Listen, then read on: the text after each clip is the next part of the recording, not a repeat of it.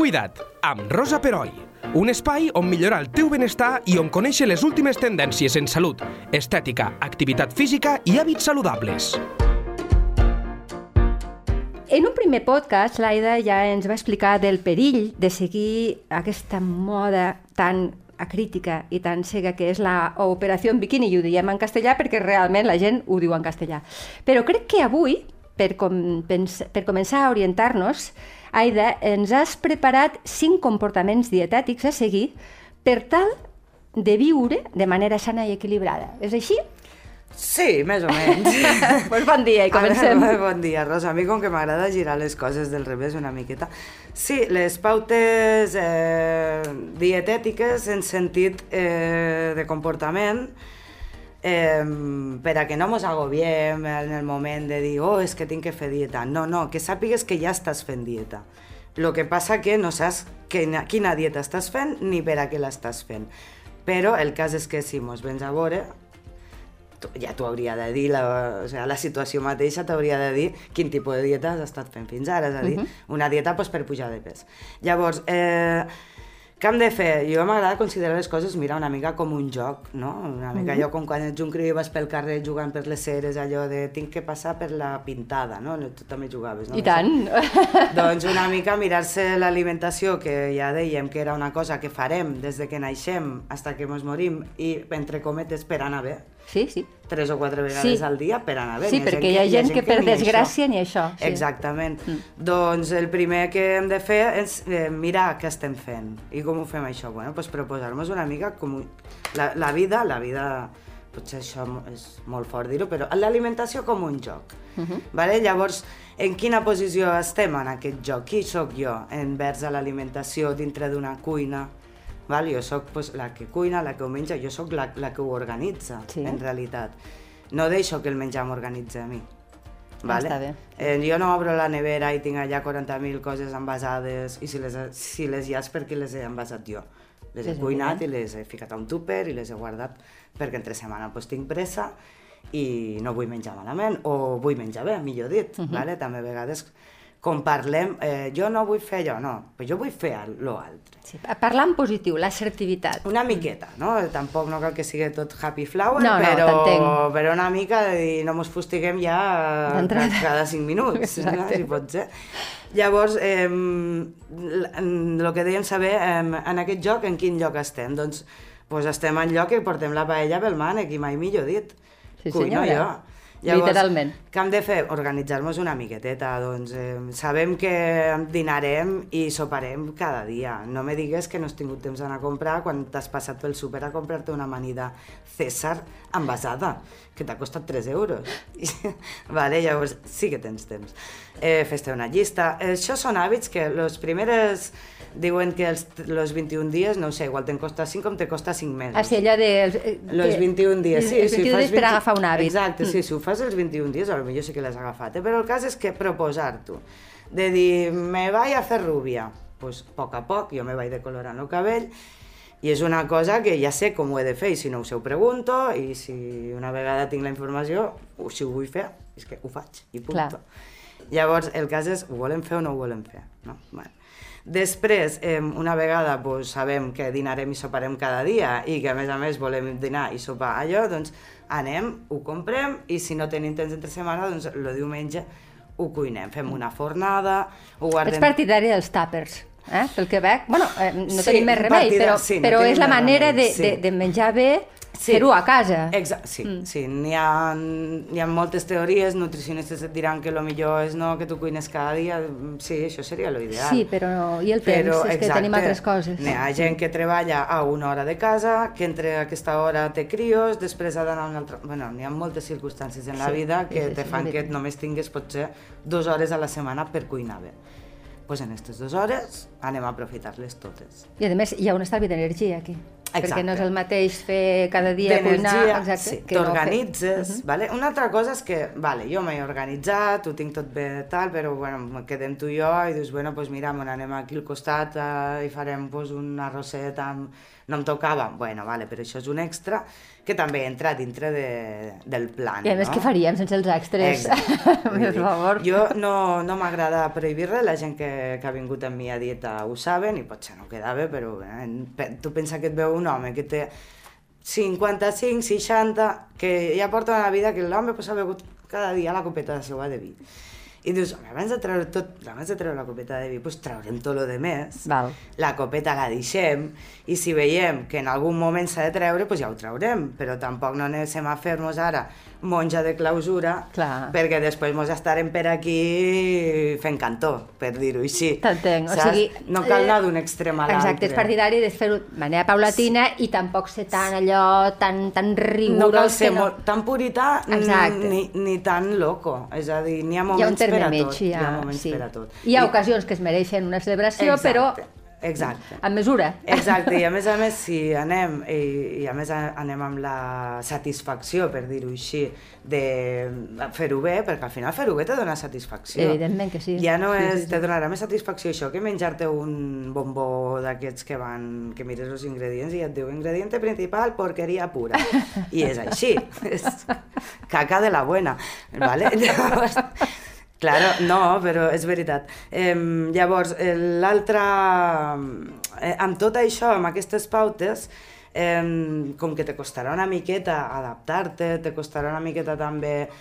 Eh, Claro, el cas, eh, ara, ara se m'ha se vingut No. al cap una altra cosa Ah, vale, que, digues, digues, sí. que clar, el cas és com t'alimentes tu, però com mos alimentem a casa, no? Per exemple, no és Clar. la mateixa alimentació la, la teva i la meva, que si tenim un, un nen de 15, 20 anys, És el meu cas. Jo Vale. tinc dos fills que estan allò en ple, són grans Clar. i, i són forts i tal, i jo no puc menjar el que mengen tu ells. no pots menjar ni ells el que menges No, tu. perquè els- se Però moririen de gana, hi ha una és base en comú, ja? i aquestes són les verdures. Exacte. Vale? Les verdures Per és una tant- cosa que tots hem de menjar, i les proteïnes també. Idea clau, verdura i proteïna sempre. Sempre, sí. Llavors, la proteïna, eh, tots sabem que és la carn i el peix, els ous...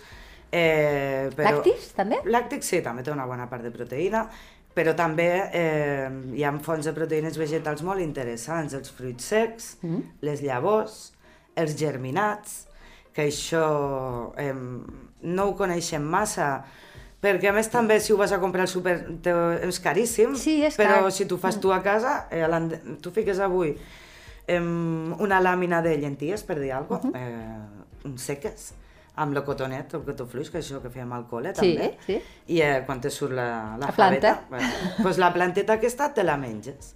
Això és el germinat. No en té Ah, més. sí? Sí, això I com es pots- menja aquesta planta? Tal qual, a l'amanida. També tu pots saltejar. Nosaltres el saltejat de soja eh, l'hem fet a sovint i queda molt bo. Està... I s'amaneix, s'amaneix Sí, com, sí. si, com si més una és- fulleta d'espinacs, per exemple. Sí, eh, sí no, no se'n fica tanta perquè, clar, és una cosa que tampoc no, no en pots fer molta quantitat. No, clar.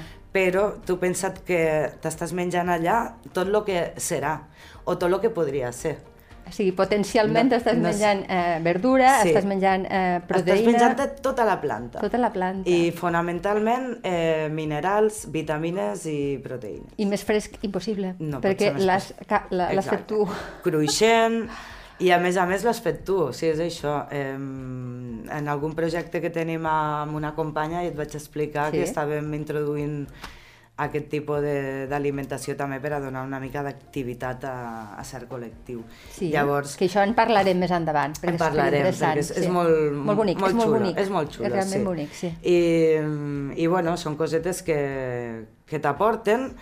Eh, també altres nutrients que, que els hem vist tota la vida i que inclús anem a l'herbodietètica i ens demanem les pastilles de levadura de cerveza para, ja ho diu, uña, pelos, piel, no? Sí, uña, pelos, piel, és uña, veritat, pelos, piel. sí. Eh, pues tenim la llevadura de cervesa, que és una cosa que els vegetarians utilitzen molt, eh, sobretot els vegans, Mm. perquè el no menjar formatge té un resabor a formatge molt bo i pues, és una font de també proteïnes, minerals i vitamines que eh, una coseta d'aquí, una coseta d'allà i una coseta de l'altre, tindríem una alimentació molt completa uh -huh.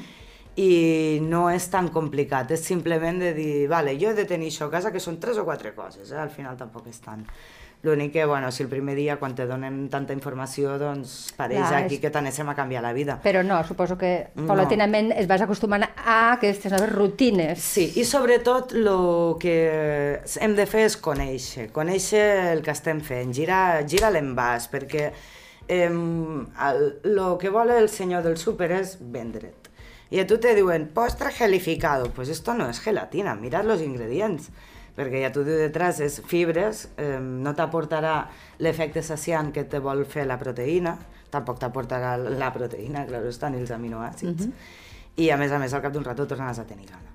Val. Vale? Llavors, hem Per de... tant, ser crítics també a l'hora d'anar a, a buscar menjar Sí. i mirar els ingredients que Mirar els ingredients. Que, que no ho fem, o ho fem poc, No ens fa fem. mandra, anem de pressa, Sí. ho posem al carro i ja sí, està. No. i ara han sortit unes aplicacions que la, la intenció és molt bona, La conec, l'aplicació. però realment no sé qui l'ha fet, perquè No- jo no crec que no, no és d'aquí el que l'ha fet, perquè, clar, que et digui que l'oli d'oliva és un producte, em sembla que te'l fica com a dolent, Ah, sí? Que te'l fica processat o alguna no, eh, perquè compta ca calories. Ah, només. val. Ah, Eh, claro. aleshores, no és això. No, No, perquè eh, tu te pots menjar mil calories d'oli d'oliva i, pues, jo què sé, és gener, estàs a la muntanya plegant olives i tallant rama, pues benvingudes siguen. Clar. Però també, te, ja dèiem, amb una Coca-Cola, una hamburguesa i unes patates, les tens les mil calories Tant. també. I no t'aguantaran tot el dia aquestes calories, en canvi les de l'oli d'oliva sí.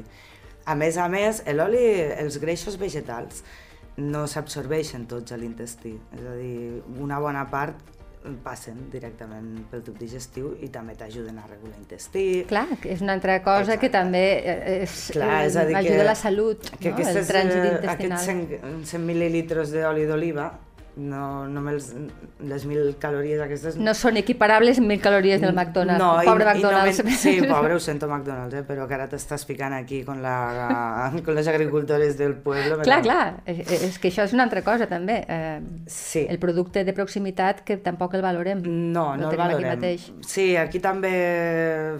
És un altre tema, és un Sí. temazo, eh, que també. És un temazo perquè no ajuda tampoc, el, i ara m'hauran de perdonar els, els mm, agricultors, però també és veritat que aquest tipus de comerç ara s'està posant molt més car quan realment lo tinc al costat. Ja. És a dir, les modes, el perill que tenen Sí. és que, que, fan que sigui més cookie i llavors és més car. És més hipster, no? I Ahà. si T'entenc vols ser modern eh, i vols ser de poble, paga. No ho entenc. Molt contradictori, finalment. És molt contradictori. Llavors, sí. No, di- ja per acabar, eh, em, vull la teva opinió, si plau, eh, dels... Mm, aquestes... Bueno, això que et donen suplements alimentaris, que et donen, per exemple, a dones menopàusiques els hi donen una cosa, a nens en creixement amb una altra, però que són, normalment, són pastilles o són comprimits, això. Eh, tu creus que és necessari o és perfectament substituïble per una alimentació adequada? Depèn. Eh, jo sóc fan eh, de l'onagra, de l'omega-3, Ah, val. sí, però bàsicament perquè sí que porta sempre una alimentació potser deficitària, no? En el sentit de poc menjar. Clar. Vale? Sí que se podria compensar amb una dieta equilibrada. Amb nens jo realment no, no ho veig necessari. Però sí que hi ha moments de la vida, doncs, per exemple, com quan rentem la campana extractora de, Sí. de la cuina, doncs el fetge és la campana extractora del nostre cos. Vale? Vale. Llavors, a què la neteges? Doncs hi, ha Sí. unes, hi ha uns líquids que van molt bé per netejar el fetge i és molt aconsellable mantenir el cos per dintre net. Una altra cosa és que te carreguis de coses. Eh? Per, Ja. per exemple, dones a menopausa, sí, per fogots l'onagra realment funciona molt bé. Sí. L'alimentació equilibrada, sí, sí, es podria variar.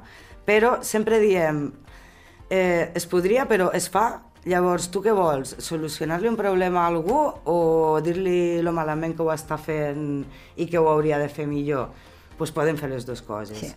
Primer, si vols, tens molts fogots, els fogots són molt incòmodes. Llavors, eh, realment, home, li fas un favor amb l'onagra, eh, li fas un favor. Sí, sí. Però, mentrestant, eh, fes tres mesos d'onagra i mentre revisa la dieta, Vale? És a dir, que jo crec que tot és bo eh, si ho saps utilitzar. Uh -huh. Ara, que esperes que te salve la vida, per exemple, i a la onagra, és, potser no és un bon exemple, però ficaria més l'exemple dels cremadors, vale? que... De calories? Cremadors de, de greix, Però sí. això, això serveix? Sí, Sí? si fas una dieta t'ajuda. Ah, bueno, sí, no, sí, com a complement. Com a complement. Però bueno. si tu continues menjant el de sempre, evidentment, això, evidentment... és com mm, netejar mm, la cuina amb, amb grasa de, de cerdo, és com no. claro, para limpiar Ja. KH7. Claro, si tu neteges i després embrutes, t'has quedat igual. Clar. Mm, ja no cal que neteges, deixa-ho anar. Està Vale. Llavors, eh, ho aconsellaria mm, així ara mateix? No, això sempre ha d'anar baix de, de la Total, sí, sí, prescripció d'un professional metge, i sempre amb un temps controlat, val? Eh, però, bueno, Molt bé, és interessant. perfecte. Sí. Doncs, escolta'm, eh, a veure, que ens, jo estic ja frisosa de que a quin, a quin proper tema ens tractaràs el proper podcast. No facis cap spoiler No. i ens ho trobarem. Ens ho Moltíssimes trobareu. gràcies, Gràcies, Aida. Rosa. a tu. Hasta ara. Adéu, adéu. Adéu. Cuida't, amb Rosa Peroi, cada dos dimarts a lleida24.cat.